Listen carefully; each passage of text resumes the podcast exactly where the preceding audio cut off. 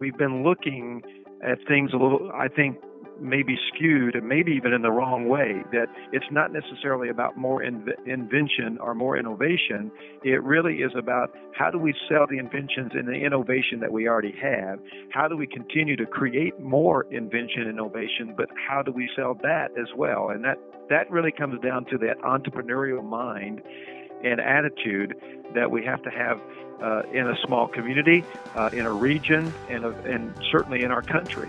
Today on the show, we talk with Shan Sheridan, Executive Director of the Clinton County Chamber of Commerce in central Indiana, on what he sees as the future of not only his chamber and his community, but the entire nation. Episode 5 of the Chamber Podcast starts right now. Here's where the magic begins to make change happen. The human voice. It's the most powerful sound in the world. Getting curious about something and diving in one of the things that I enjoy more than anything else is learning new things. Welcome to the Chamber Podcast. It's The Coming Jobs War, the book by Jim Clifton that Shan began talking about with me. A book that says that promoting entrepreneurship and job creation must be the sole mission and purpose of city leaders. So, Shan, what is it about this book that really stood out to you? I think that when you look at the book, uh, Mr. Clifton has just put such a I think he's done such a great job in laying out uh, the the anatomy of where we have been and where we are and where we are going to head if we don't turn the train around. If we don't get this the course re um, reset, if we don't redirect the boat, we are we're probably going to hit the iceberg. And I and I really believe that with all my heart, or I wouldn't be I would not be in the position that I am in with the chamber, and I certainly would not be spending the time and the effort and the energy that I do each and every day in my community if I did not really believe that. So, what is it in our communities that you think we need most today? We need to grow more entrepreneurs. We need to be more driven to take the ideas and the innovation and the invention out on the streets and out in the highways and the byways and to sell that and to have and to, and to encourage and empower more risk takers to get out there and do that. Our country was built on risk. Our country was built. Look, the world, the world that we know it was founded on risk. Columbus if he had not taken the risk of taking the three ships and decide to to go out and explore the world to find out that it's round, we may still be st- everybody still be in their own little areas of the world, uh, thinking everything's flat and we're going to fall off. But we had people that were willing to take risks, just like our pioneers, just like our forefathers. All these folks were willing to take risks because they thought that if they take the risk, that the the reward was worth the risk that's what I believe is the struggle that we're finding in our country. The complacency and the disease of plenty is destroying our country in regards to uh, in regards of entrepreneurialism and I believe our future economy. So, what should our focus be as the Chamber of Commerce? One of the, the quick strategies, I think, is that we've got to get back to some core beliefs and really, truly um, uh, live our lives based upon those core beliefs. So, you know, uh, what are those beliefs? And so I say start getting with leadership in your local communities, your local chamber, get with your board, get with your staff, and start re- really finding out what are the core beliefs for your, your, your organization, your chamber, your staff and really de- delve deep into them. I mean, dive, get get deep in the sense of why do we believe this? Why have we? And, and maybe there's a situation, you know, Brian, that we look at this and say, hey. Um, well, why have we believed this for so long? This is not a good belief. Why? And, and I believe that that's what you know, and that's what the book will tell you that maybe we we have been believing that innovation and invention has been driving our economy all these years, where really it's entrepreneurialism. And so we've got to start thinking a little bit different about uh, our belief system, and we may even have to change our core belief system if it's not lining up with success. So if you've done everything the same way and you're still getting the same results, then maybe you need to be changing the way you're doing things. So, how exactly do we engage with our local entrepreneurs? Well, I, I tell you, it, it's an ongoing, everyday situation. In fact, I'll just tell you, we brought in a young man um, several years ago. We, we we we were we were doing some leadership program. First of all, you got to get engaged and involved. You can't sit at your desk and just make some phone calls and hope people are going to come.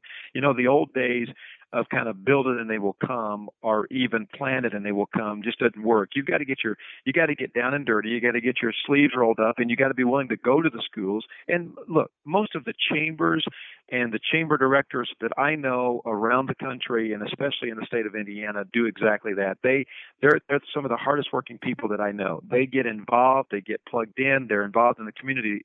Unfortunately, the chamber is so involved in so many things and gets so involved in so many uh, uh, events and and so many different strategic plans, whether it be the comprehensive plan for a community or whether it be a, a small a town in a county uh, that they they focus on regard uh, maybe a festival. All those things are great and wonderful but we have to at some point start recognizing our core belief again and say what is the most important? What is going to be the most impactful? What is going to be the most powerful for the future of our of our community? And how do we not only sustain but how do we thrive? Not only survival but how do we thrive in this ever changing economy? And so I, I think getting out in the schools, you know, we, we, we have our superintendent on our chamber board. Uh, we we have regular, uh, we call them manufacturing manufacturing workforce education forums. We do this. We meet. Uh, I've got another one coming up here in just uh, just next week, and we meet regularly with our industrial folks our superintendents of our school, uh, other educators. We meet with, we have elected officials at the table. We have a room full of about 25 or 30 people that we meet with on a regular basis that include business. And we say, look, we know that workforce is an issue. We know that you need more quality people. So we want to not only educate them, but we want to empower them. And by the way, as we empower them, we want you to recognize and realize that there may be some of these people that do have these the entrepreneurial skill to not only be a supervisor in your company, but to maybe one day own your company. How do you how do you integrate this into your mission uh, as, as a chamber director? The mission of this chamber director, and I'm and I'm very hopeful as we continue to to grow our leadership in our chamber and in economic development and in our community that that mission will continue to be uh, we we want to find entrepreneurs to actually get out there, go get the ideas and the innovation off the shelf, and let's go out there and sell it. So as we wrap up today, Shan, on the episode, can you boil it down to one thing that we can work on, one idea that we can really focus in on this week? Engagement. We've got to become more engaged with our boards. You know, stop creating strategies and plans, uh, purposes of work that just sit on a shelf and really don't mature because at the end of the day the board is the authority. The the, the board basically sets the you know policy the bylaws and the strategy. But the director or the staff normally is the are those people that are out there living it doing it and are trying to to make it happen on an everyday. Successful chambers is that both staff and both board are working in concert uh, they're engaged with each other to to to to to really focus on the entire community and seeing what the what the needs are and um, not just what the needs are, but where do we want to? You know, we we sometimes we get so bogged down in the needs that we forget the wants. So how do we take this engagement and say, hey, let's really dream. Let's really dream big. What what would our downtown look like if we had a had this? What would our what would our hospital have if we could make it this? What would our school systems look like if we could help implement this? Stop working in silos. Listen to this clearly. If we create better communities that create better regions, that create better states, we will have a different kind of country in four years, six years, eight years than we have right now. And it will be a better one. If we all, little by little, piece by piece, working and engaging each other and partnering in collaboration, you get more done by you know you get you know get more bees uh, with honey than you do vinegar. So let's be more uh, positive in the sense of how we talk and how we can be more encouraging instead of constantly tearing down. But I really believe, um, Brian, it's about engaging each other and, and becoming more engaged in a community. Awesome. Special thanks to Shan Sheridan for sharing his strategies with us, and thanks for listening in. Before we wrap up today, we wanted to give you, our Chamber podcast listeners, an exclusive first look at a new resource that we've been working on for over a year, and it's called the Fresh Chamber Toolkit.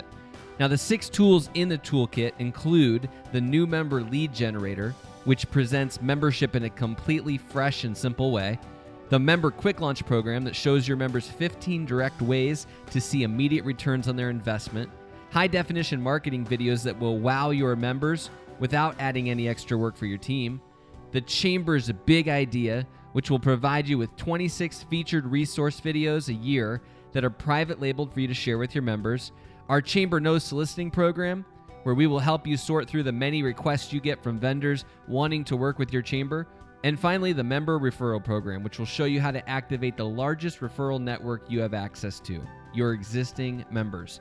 With these six tools, you'll see new member leads save time and money, get access to professionally developed videos at a fraction of the cost of what it would cost to produce them on your own, and all of this with a no cost option for your chamber.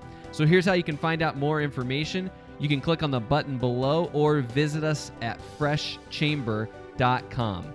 We'll be bringing you more on this amazing new resource in the coming weeks, so go and check it out again at freshchamber.com. I think you'll like what you see. Thanks for tuning in, and we'll see you right back here next week on the Chamber Podcast.